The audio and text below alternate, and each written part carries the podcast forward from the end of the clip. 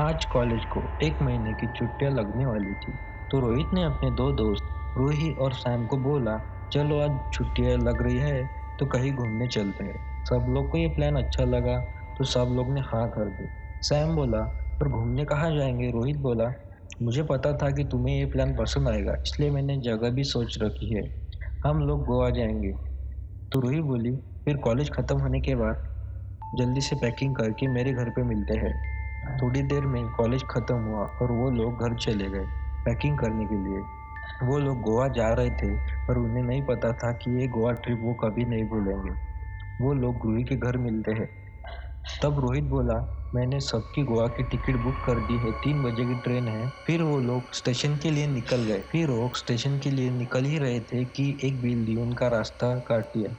ये देख के रूही बोली, गाइस ये तो अपशगुन हो गया। रोहित बोला, क्या रूही, हम ट्वेंटी फर्स्ट सेंचुरी में रहते हैं और तुम ऐसी बातें पर विश्वास करती हो?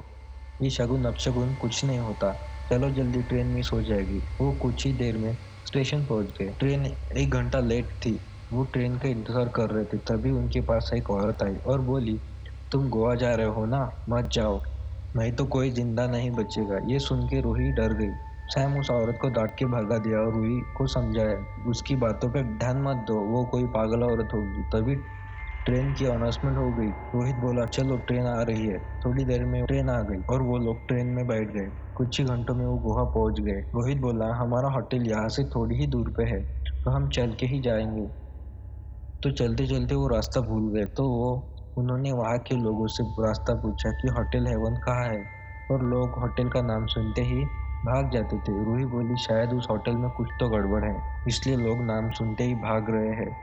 रोहित बोला, ऐसा कुछ नहीं है, मैंने इंटरनेट पे होटल की रेटिंग चेक की है, अच्छे होटल है। फिर दो उन्होंने ऑनलाइन मैप का यूज़ करके रास्ता फाइंड कर लिया। कुछ ही देर में वो होटल पहुँच गए पर वहाँ जाते ही उन देखा कि होटल में कोई भी नहीं है। अचानक से उनके पीछे होटल का मैनेजर आ गया। उससे अचानक ने पीछे देख सब लोग डर गए। रोहित बोला, हमने यहाँ ऑनलाइन बुकिंग करवाई थी, हमारे रूम की चाबी दीजिए। उस मैनेजर ने उनको उनकी रूम की चाबी दे दी। फिर वो लोग रूम में आ गए। सैम बोला, गाइस मुझे भी अभी कुछ गड़बड़ लग रही है। वो स्टेशन पर औरत, फिर वो लोग भाग जाते नाम सुनते ही, और अब होटल में हमारे अलावा कोई भी नहीं है, और वह मैनेजर अचानक से हमारे पीछे आ गया।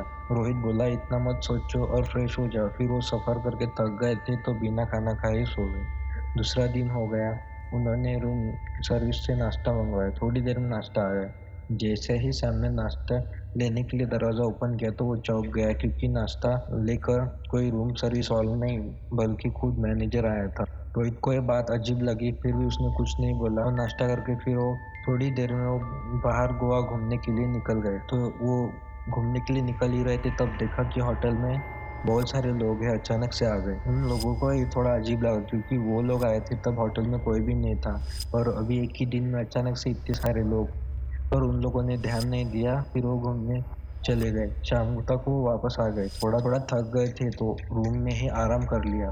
तभी अचानक लाइट चली गई। उन्होंने मैनेजर को फ़ोन किया और बोला कि हमारे कमरे की लाइट चली गई। मैनेजर बोला, यहाँ लाइट का थोड़ा प्रॉब्लम है, थोड़ी देर में लाइट आ जाएगी। करीब पाँच मिनट बाद लाइट आ गई और वो टीवी देख रहे थे। टीवी देखते देखते नौ बज गए। उन्होंने खाना मंगवाया। फिर से खाना देने मैनेजर ही आया। इस बार सैम ने उसे पूछ ही लिया कि आप मैनेजर हो और खाना लेके खुद आए हो।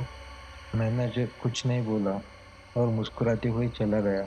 अब ये देख के सब लोग को अजीब लगा। रूही को अब भी बहुत अजीब लग रहा था। वो बोली, हम कल ही इस होटल को छोड़ देंगे और चले जाएंगे।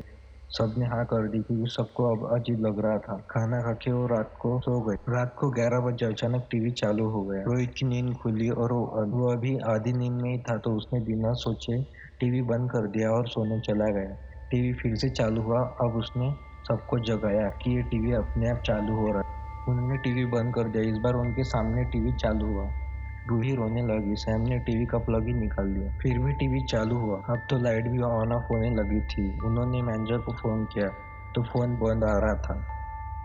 अचानक टीवी पे लिखा आ गया कि तुम यहाँ आए तो अपनी मर्जी से हो पर हमारे मर्जी के बिना जा नहीं सकते, और वो होटल अचानक से हिलने लगा। अब सब लोग डर गए। उन लोगों ने भागने की कोशिश की पर कामयाब नहीं हुए। दरवाजे लॉक हो गए थे और खिड़कियाँ भी लॉक हो गई थी और वो डर के मारे बाथरूम में छुप गए। पर वहाँ अचानक से नल में से खून आने लगा। फिर इस बार सैम ने और रोहित ने ठान लिया कि बाहर निकल के रहेंगे और इस बार रोहित और सैम ने मिलकर दरवाजा तोड़ दिया और बाहर आ बाहर आके जो देखा वो देख के उनकी आंखें खुली की खुली रह गई। जिस होटल में वो आए थे वो होटल अभी वैसा नहीं रहा। वो होटल पूरा जला हुआ था और जिस रूम से वो बाहर आए वो रूम भी जला हुआ था। ये देख के सब के सब डर गए। अब तीनों जान बचा के भागने लगे। पर जब रोहित ने पीछे देखा तो पीछे सिर्फ रोहित थी, सैम गायब हो चुका था। उन लोगों ने सैम को आवाज़ दी पर कोई जवाब नहीं आया। रोहित रोहित बोली हमें सैम को ढूंढना हो। वो लोग वापस होटल के अंदर आए और सैम को ढूंढने लगे। रोहित ऊपर ढूंढ रहा था और रोहित नीचे ढूंढ रहे। रोहित को नीचे एक खुफिया कमरा मिला। उसने चिल्ला के रोहित को आवाज़ दी। रोहित भागते हुए आया और रोहित ने खुफिया कमरे के बारे में बताया। वो लोग अब खुफिया कमरे के अंदर जाने। वहाँ एक दरवाज़ा था। रोहित ने वो दरवाज़ा तोड़ दिया। उन दोनों की आंखें खुली की खुली रह गई। जैसे वो अंदर गए रोहित डर के मारे रोने लगी।